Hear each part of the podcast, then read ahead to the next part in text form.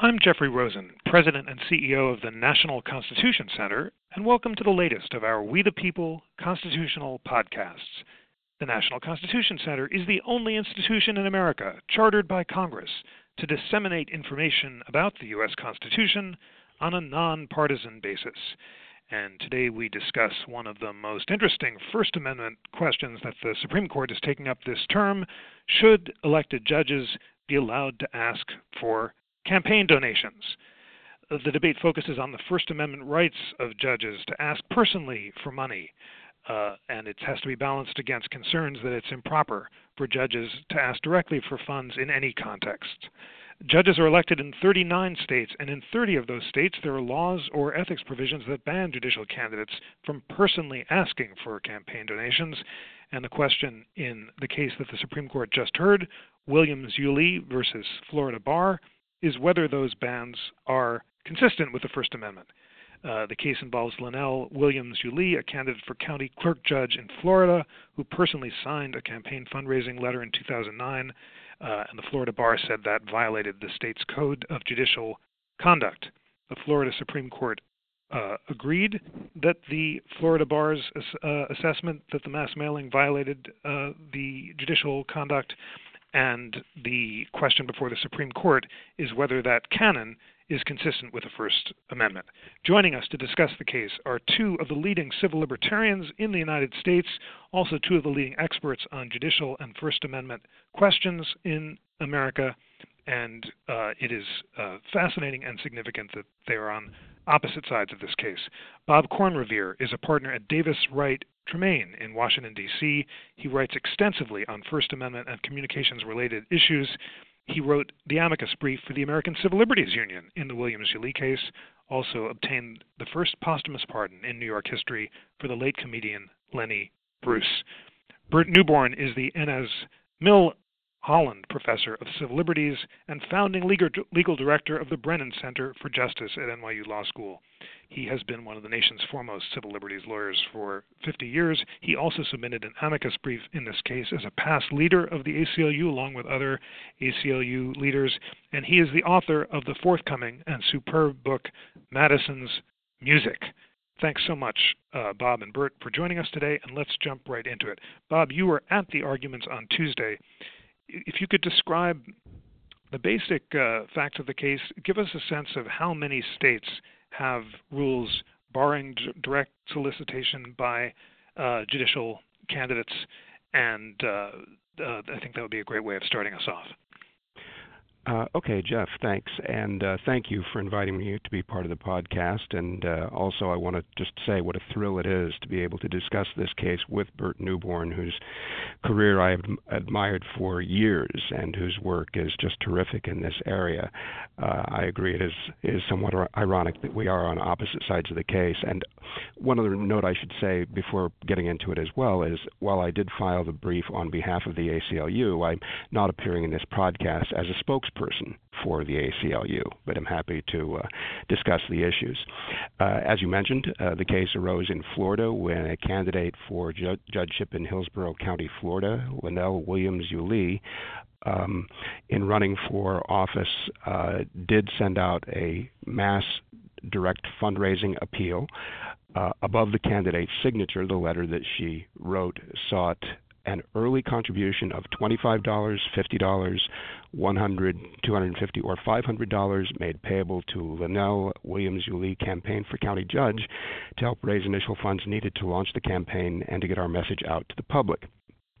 That letter drew a complaint against Williams Yulee uh, in the Supreme Court of Florida, alleging a violation of Florida Bar Canon 7C1, which prohibits that kind of direct appeal and upon referral to a referee, there was a recommended finding of guilt, but because it was determined that the um, violation was inadvertent and a mistake in understanding what the canon meant, there was no um, sanction other than a reprimand, and uh, Ms. Williams Yulee was uh, required to pay the costs of the complaint, which I think were around $1,800.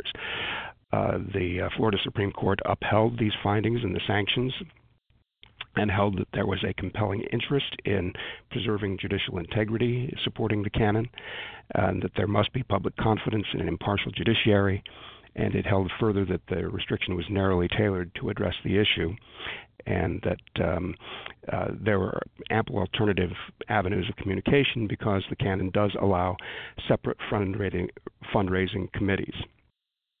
Now, as you mentioned, uh, there are a number of states that uh, have canons like this. Uh, 39 states hold some form of judicial election, and of those, 30 of them have um, these kinds of prohibitions. Great. Thank you so much for that excellent introduction. So, Burt, let's jump right into the constitutional uh, dispute. It was a decade ago, in 2002, that the Supreme Court struck down a state regulation forbidding candidates for judicial office from discussing controversial public issues. That was the White case. And one of the big questions in this case is whether the court will extend the regime of campaign finance protections for free speech that it's been embracing in cases from Buckley versus Valeo to Citizens United to the judicial context. At the oral arguments, Justice Ginsburg pressed counsel about the differences between legislative and um, judicial elections. In your brief uh, for past leaders at the ACLU, you argue that judicial elections are quite different than political ones, and you say that the four reasons recognized by the Supreme Court in Buckley versus Valeo for regulating uh, the finances of judicial elections do not apply in the judicial context. Uh, please summarize why you think the judicial elections are constitutionally different than legislative elections. Sure, Jeff. I'm I'm delighted to appear and and delighted to appear with Bob, whose work I know well, and it, uh, this is a kind of mutual admiration society, although we're on different sides of this case. Um, uh, the whole idea of electing judges um, is an anomalous idea. Uh, um, ob- obviously, the federal system um, has federal judges who are appointed by the president, and the way the federal system is structured, they're insulated from politics. They serve for life, their salaries can't be changed, um, uh, so that the whole theory of having federal judges is that the federal judges will stand apart from politics um, and will decide the cases based on their um, um, neutral and impartial understanding about what the outcome is. Um, for years, the assumption had been that state elections were a kind of an anomalous um, uh, uh, uh, intrusion into that principle, um, and that the state elections should take place um, uh, without the judges saying anything about substance, without the judge, without the candidates um, uh, actually taking positions or doing the kinds of things that we would expect a, a candidate for, for electoral office to take. Um, and as you correctly point out, in 2002, the Supreme Court said, look, um, electing judges may be a very bad idea, but if a state chooses to elect judges, it has to have a real election. Um, and that real election means that the people have to, the, the voters have to at least have an opportunity to understand the positions of the judges um, on important issues so they can cast an intelligent vote. But they were very careful in the White case to say that judicial elections may well be different because of the nature of what a judge does. I mean, the central difference between what a judge does and what a, like a legislator or an executive official does is a judge, once the judge is elected, is expected to be absolutely impartial um, and not to tilt toward his political supporters um, and not to engage in the kind of behavior that we expect and indeed want congressional people to do. If you're elected um, um, uh, as a congressman, um, you made promises to the electorate. You've made pledges that you're going to carry out certain policies, and the whole underlying structure of democracy depends upon your trying to carry those uh, promises out. Um, uh, promises by a judge um, would make it very difficult for people who were appearing before that judge to think that the judge was in any way impartial.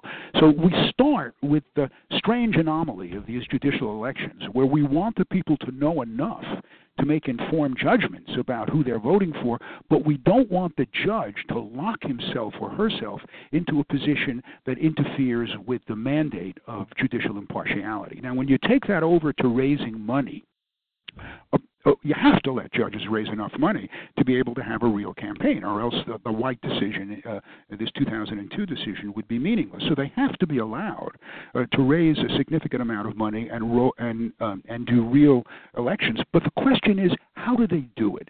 Um, are they going to uh, are they going to raise the money in a way that gives rise to an assumption, either by the public or by litigants or by uh, observers, um, that they are somehow bound to the people who gave them the money. So, for example, a litigant making a contribution to a judge uh, would create a terrible feeling in the courtroom uh, that the judge was going to tilt toward one side rather than the other, or an attorney doing it. Um, and the question is, in order to stop that from happening, can the states engage in a kind of prophylaxis? Can they say, look, the only way to stop that from happening is to say that the judge can't personally ask for money? People who support him can ask for money, but he can't or she can't personally ask for money because that would threaten the integrity and partiality of the process. And that was basically the argument in the Supreme Court. Uh, Bob Burt has well summarized uh, the arguments in the Supreme Court, and indeed, in an exchange between Justice Scalia and uh, Mr. Richard, uh, there was a dispute about precisely this point about whether it's appropriate in a democratic society, as Justice Scalia said, in a Republican form of government, candidates in the other two branches are expected to commit themselves in advance to certain positions. When we're talking about judges, this is Mr. Richards t- talking to Scalia, there's no good responsiveness to a supporter or contributor. Judges are expected to be impartial. Uh, what is your response to uh, Burt's uh, point and, and, and, Mr. Richards' point that judges and legislators are different in that sense, and for that reason, individual judges should never be able to make direct solicitations? Well, I, I think that very issue is the heart of the case, and it is the very reason why we're so uncomfortable talking about judges as candidates. The central choice here is whether or not to select judges by means of popular election or by selection as done, uh, an appointment as done in the federal system. And I think once you make that choice to use popular elections, a number of things follow from that, and none of them um, are, are very easily addressed. Um, so, for example, if you look at the interest put forward by the state of Florida in support of Canon 7C1, you look at the issue of judicial integrity, or as Justice Scalia uh, framed it during the argument, judicial dignity. Um, and uh, Justice Ginsburg asked about candidates, about judicial candidates being above the political fray. Well, once you have made judges into candidates that are asking for people's votes, they are not above the political fray. And as Burt mentioned during his presentation a moment ago, judges then have to be candidates. They have to be able to talk about issues, and they have to be able to raise a certain amount of money. The question is whether or not having a direct uh, fundraising appeal um, is somehow furthered or somehow undermines that interest, and it, the interest in preventing uh, a bad appearance is furthered by the judicial canon. Um, the second issue, or the second interest um, advanced by the state of Florida, was that there must be public confidence in an impartial judiciary. And again, once you have judges involved in a political contest, um, you have difficulty meeting that objective. And so, you know, I think as the Chief Justice asked during the uh, during the argument, once you've made the choice of proceeding by election, you have a hard burden to overcome in terms of justifying what kind of restrictions you're going to be imposing. And the question here is whether or not the Canon 7C1 imposed by the Florida Bar actually serves the interests that the state uh, uh, purports to serve by them, or whether or not it simply uh, is an issue that is really more something that flows from the fact that you're electing judges in the first place.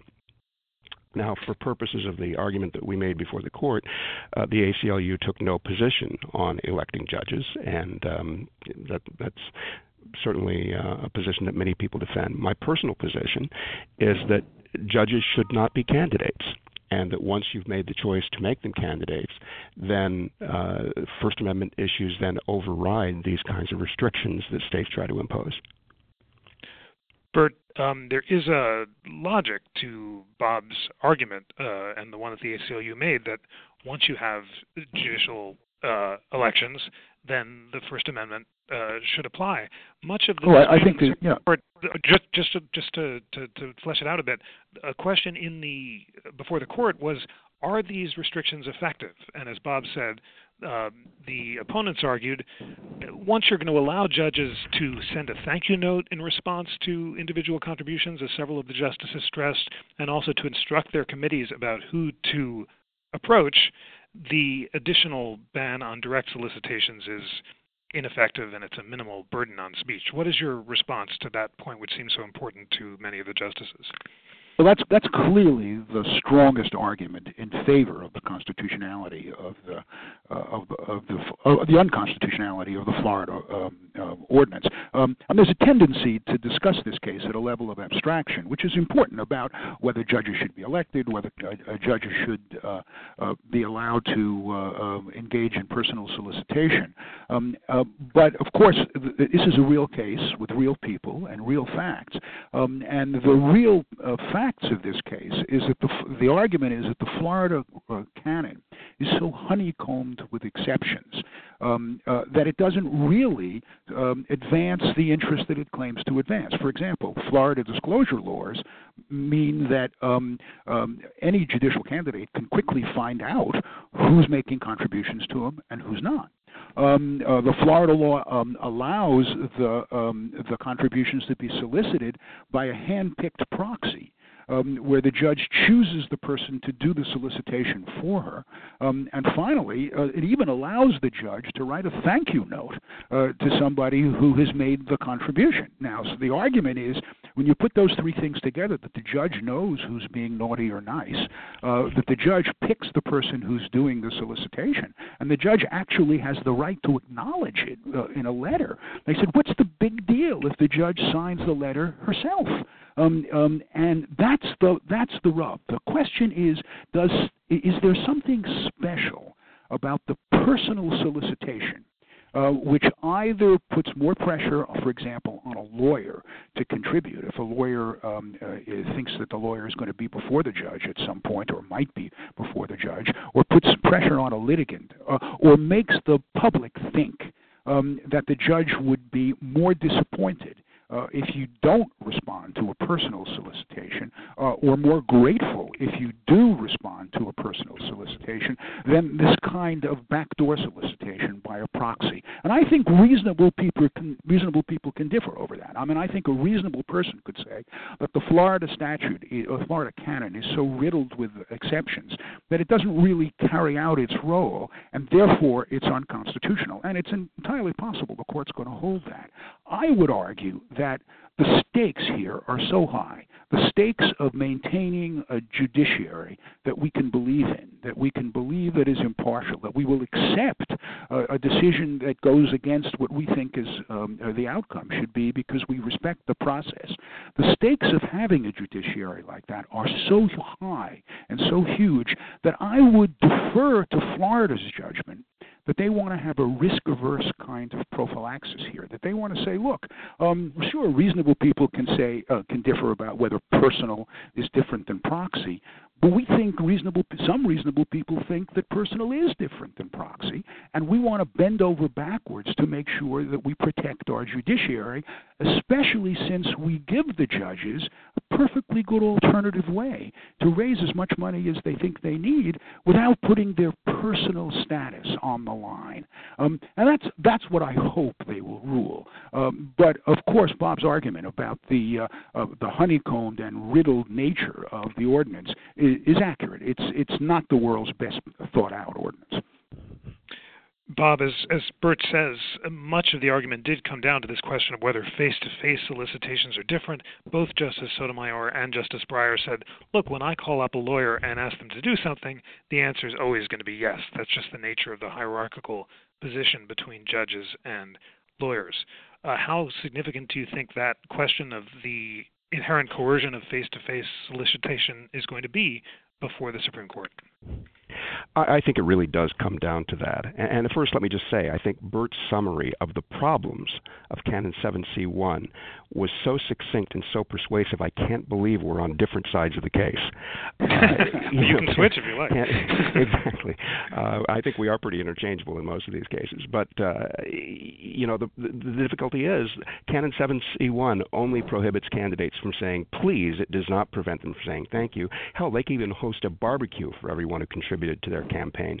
And so, if you look at the specific goals that Canon 7C1 attempts to uh, address, first, preventing quid pro quo corruption, that is, judicial candidates essentially selling verdicts uh, for for political support.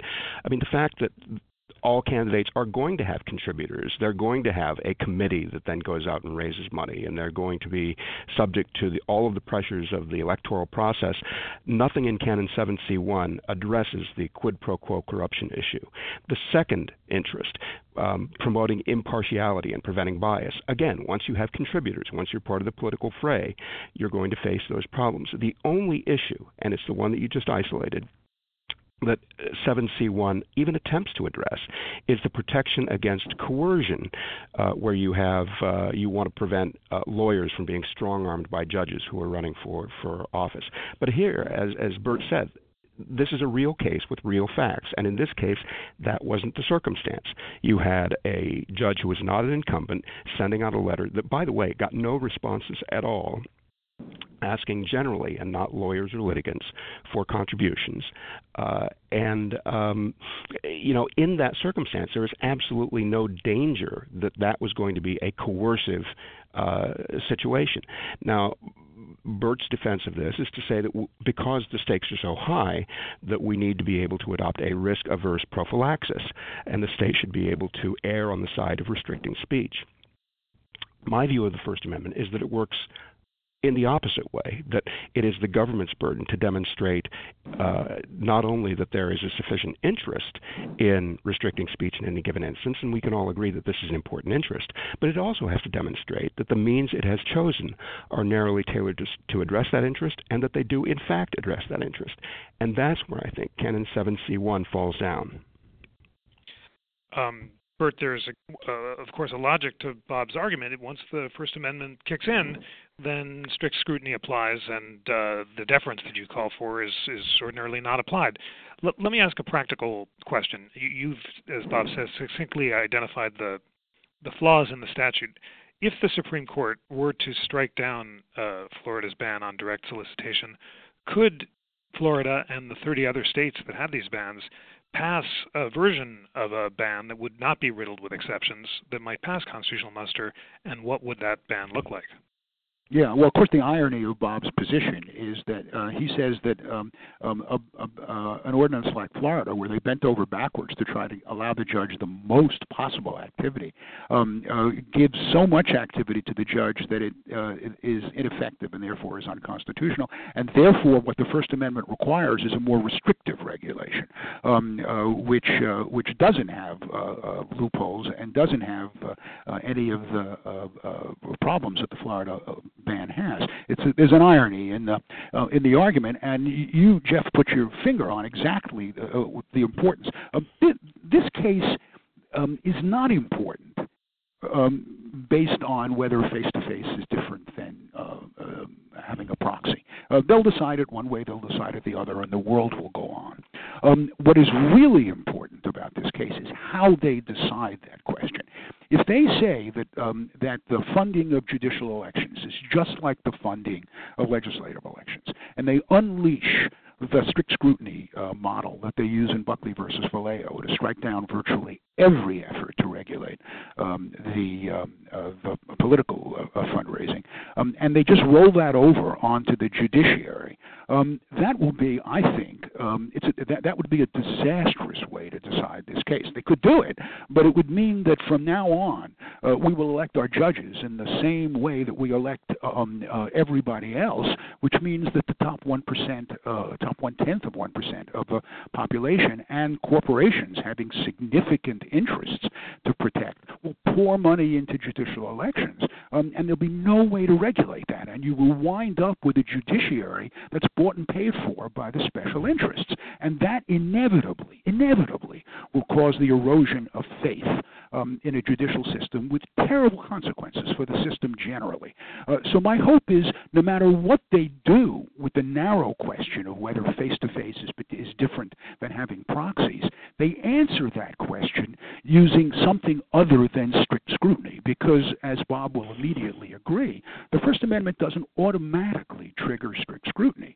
Uh, there's a category of First Amendment behavior that we call um, uh, that that triggers something called intermediate First Amendment scrutiny, um, uh, and it is um, it's communicative conduct rather than pure speech. Now you could characterize the, the, a judge's solicitation of money from a person who has some form of hierarchical relation to, to the judge as something other than just pure speech. A, there's a whiff of coercion in the air that would allow you to say that there's some conduct going on here. Um, and if what they say is we're going to use the communicative conduct standard, which lawyers shorthand saying it's O'Brien, it's the standard they used in the draft card burning case to uphold the constitutionality of draft of of criminal criminalizing draft card burning. They said draft card burning is communicative, but it also has um, a, a, conduct element, and that conduct element can be regulated um, as long as the, it's narrowly tailored, and as long as there's an important interest, and as long as it's not viewpoint uh, aimed. Um, now, the Florida ban doesn't have a chance of surviving under Buckley. It won't survive five minutes under Buckley. But if you use the O'Brien standard, then there's a fighting chance. Then the question is, how much prophylaxis do you allow? They allowed the government a great deal of prophylaxis in the draft card burning cases. Um, will they allow the government the same kind of prophylaxis in the judicial financing cases? Now, I think they were wrong. They gave the government too much um, um, um uh, prophylaxis in O'Brien. Um, uh, but if they use anything close to the same standard, the Florida ordinance has a fighting chance of survival. Bob Burt has made uh, two strong points, and I'm eager for your response. First, he says that the court should, even if it upholds the Florida ban, treat uh, judicial speech as different than legislative speech because of the coercive element of a solicitation. It's closer to communicative conduct than pure speech. I wonder if you agree with that, or do you think the court should essentially treat legislative and judicial speech as indistinguishable? And if it does, do you agree with Burt that this would essentially impose the whole Citizens United regime on judicial elections and would have, uh, as he called it, disastrous practical consequences? Well, I think that we, we don't need to prepare for Armageddon yet. Uh, the disastrous consequences are overstating things just a bit, and I think there's really not uh, the the irony in the position here that uh, the Burt suggests. We're not looking for more restrictions on speech. Uh, we're simply pointing out that the Florida canon is so badly drafted it couldn't survive even rational basis scrutiny, uh, let alone uh, higher levels of scrutiny. Um, the solution, as I suggested earlier, is not to elect judges, but once you do, then you do have to deal with the First Amendment consequences. And that doesn't mean that you have to immediately go to strict scrutiny. Burt is absolutely correct that First Amendment uh, scrutiny doesn't always mean strict scrutiny. And in fact, uh, the court's uh, recent ca- cases involving uh, campaign reform measures in which it has struck them down has said it doesn't need to decide what level of scrutiny is, is required. And most recently McCutcheon versus FEC said that even under intermediate scrutiny, the restrictions on aggregate campaign uh, contributions uh, wouldn't survive judicial review.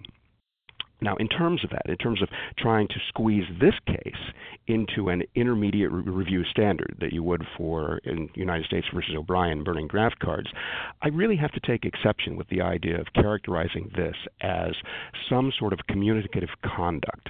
I mean, we're talking about a candidate who wrote a letter. And not even just writing a letter just signed a letter. That was the infraction here.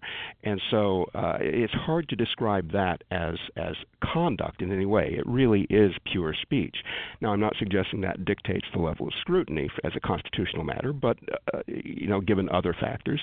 But it certainly is not uh, conduct and whether or not the fact that it's signed by a non-incumbent uh, candidate uh, carries a whiff of coercion, uh, I think uh, Andy Pincus, who argued the case for Williams Yulee, um, put this well when he used an example of the kind of letter that could be permitted under the Florida canon, where the head of the campaign uh, um, fundraising committee for a candidate could write a letter that says, "Dear Joe."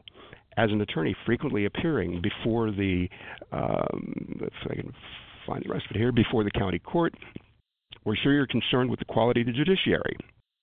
Judge Jones personally asked us to serve on his campaign committee, and we're writing you to ask you to contribute to his reelection. As you know, Florida law permits Judge Jones to thank contributors. So that would be permitted. And if there's a whiff of coercion in a candidate signing a letter. Uh, there, there, there's one in, in, in that as well. Uh, and so, again, um, I, I think this kind of restriction wouldn't survive even intermediate scrutiny, uh, let alone uh, stricter scrutiny. Uh, and, and with, with respect to that, one other point, and that is you know, I always thought the United States versus O'Brien, the draft card burning case, was wrongly decided. That uh, you know that the movement toward intermediate scrutiny was a mistake on the part of the court. And if we're worried about leading down a path to co- to Armageddon and bad First Amendment consequences, I think uh, loosening scrutiny by the court when we're talking about political speech uh, is the surest way to do that. And by strengthening precedents like O'Brien, uh, is certainly a bad idea. Now, would striking down the Florida canon lead to a judiciary that is bought and paid for? Well, certainly not. Uh, it doesn't change a thing in that regard, in that uh, you still have judges that are candidates, which, as I mentioned earlier, is the central problem here. Uh, Burt, there's a vigorous and principled debate within the ACLU about whether or not Citizens United is correct. We had a phenomenal debate with Intelligence Squared here at the National Constitution Center, where you uh, uh, uh, debated uh, Burt Neuborne um, and uh, about whether Citizens United was correct, and in that, in that debate, the audience voted on your side. Um, my question is, is: Is this the natural extension of uh, Citizens United to the judicial context? Once you've said that the First Amendment applies to judicial elections, and once you've said that the First Amendment prohibits restrictions on corporate campaign contributions, is, is there sort of inevitability to the idea of the Supreme Court uh, basically extending all of the Citizens United protections to judicial elections? Well, that of course is one of the central central issues in this particular case. I mean, um, uh, you know, Jeff, that, uh, that that my career, the, the 50 years of, uh, of practice as a civil rights, civil liberties lawyer, is intimately bound up with the ACLU. I served as ACLU National Legal Director during the Reagan presidency um, and um, loved the organization and support it um, in an unqualified way. I happen to disagree uh, with the ACLU's position on uh, funding uh, campaigns uh, because I think it harms the very democracy that the First Amendment is designed to protect. Um, um, but I understand the ACLU's position. The ACLU is simply playing out a logical game. I mean, it's they're saying that if you go from uh, step one, then it's logical to go to step two, and it's logical to go to step three, and it's logical to go to step four. Um, and I don't I don't resist the logic of their position. What I do is I resist the correctness of being driven um, uh, by um, a, a kind of remorseless, relentless logic that forces you into positions where you can't, uh, where where you, in some sense, destroy or not destroy is too strong, harm the institution that you're trying to protect.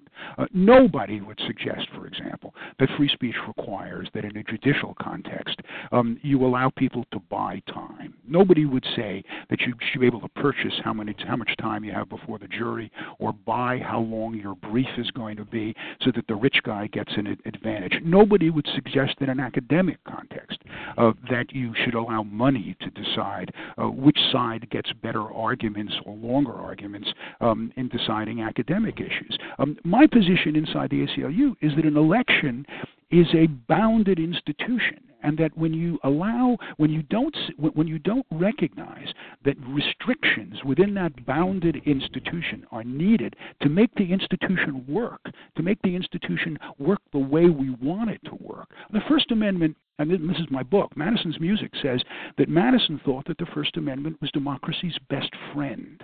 Now, how does it happen that over time um, we've allowed the, the, the First Amendment to erode basic protections of the idea of one person, one vote, um, and the idea of egalitarian democracy to the point where no one who looks at American democracy thinks that we're politically equal anymore? I mean, nobody can claim that, that, that, we have the, that, that an individual has anything close to the kind of power that the Koch brothers do, or on the left that the various wealthy people that fund the left. Uh, we've got a we've got a democracy that is a one dollar one vote democracy, um, and we've drifted into it through this slow position of logically extending the First Amendment further and further and further until we wake up one day um, and the democracy doesn't look like anything we hoped that it would. And my plea is that the, both the ACLU and the court stop um, and adopt Justice Breyer's position and says, look, it's a democracy we're trying to defend here, not the First Amendment. The First Amendment is a is is not an end in itself. It's a means toward a better society, toward a demo, toward a uh, an egalitarian democracy, and we ought to start reinterpreting it that way. Great. Well, gentlemen, uh, this has been a superb discussion, and it's time for closing arguments. Uh, I'm going to ask you both uh, the same question. Bob, how should the Supreme Court rule in this case, and how do you think it will rule? uh, two very different questions. Uh, first of all, I think that the uh, Supreme Court will invalidate the uh, Florida ban. Uh, or let me actually, I, I, started out by saying there are different questions and then answered the wrong one. I think it should invalidate the the Florida ban on direct requests for um, fundraising by judicial candidates, simply because the um, the restriction that is imposed performs no function whatsoever other than to restrict speech. Uh, it um, doesn't prevent fund uh, campaigns, which I think are the central problem. And for the uh, parade of horribles that Burt just laid out, that uh, democracy is at risk because it's one dollar, one vote, this case really has nothing to do with that issue. Uh, this case simply asks whether or not, once you have made judges into candidates, whether you can put one symbolic and meaningless restriction on what they do that does nothing other than muzzle a candidate without the government being able to demonstrate that that's going to serve any particular purpose. Uh, and to confuse that with a larger issue of whether or not you should have broader types of campaign reform or even in this case, narrower kinds of campaign restrictions, uh, is really to confuse the issue. Um, and so I, I, do think the court should reject the Florida ban. Whether it will do so is something various people can debate. Our predictions today aren't going to mean much by June, um, but uh, I, I, think it's probably likely that the court will invalidate the ban based on watching the oral arguments, but uh, you never know in, in, in advance. Great. Thanks so much for that. Burt, how should the court rule in this case, and how will it rule? I think the court should rule that the funding of judicial campaigns um, is a different uh, is a different process than the funding of political campaigns because of the difference in the judicial role, uh, and that in funding judicial campaign, in regulating the funding of judicial campaigns, as long as the state doesn't interfere with the ability to raise sufficient money to be able to conduct a meaningful campaign, that the state should have some latitude to be able to pick out types of speech during that campaign uh, that threaten the integrity of the judicial process, either threaten public confidence in it uh, or place uh, undue pressure on participants, such as litigants uh, or attorneys, to decide whether they want to contribute or not, um, and that they should um, adopt uh, a level of First Amendment scrutiny that allows the state more um, regulatory latitude than they do in legislative elections. Now, how do I think they will do it? I think they, um, I think that it's likely they're going to strike down the ban. Uh, the only question is how are they going to strike down the ban? Oh, I think it's not the only, but the mo- uh, for me the question is how are they likely to strike down the ban? If they were to strike down the ban by adopting uh, intermediate scrutiny and by saying there's going to be some regulatory latitude here, but the, but Florida's done a horrible job and you've got to go back and do a better job if you're going to do this, um, that wouldn't be the end of the world. Um, if on the other hand they strike the ban down by simply rolling Buckley Valeo uh, Buckley versus Valeo and Citizens United over and rolling it over onto judicial campaigns, then I think we're in for a very rocky time. And then I think the idea of elected judges will really turn out to be a kind of Frankenstein inside the system. Thank you, Bob Corn-Revere and Burt Neuborne, for a nuanced, illuminating, and intelligent discussion of this fascinating First Amendment issue. Ladies and gentlemen, please join us for the next of our We the People constitutional podcasts. On behalf of the National Constitution Center, I'm Jeffrey Rosen.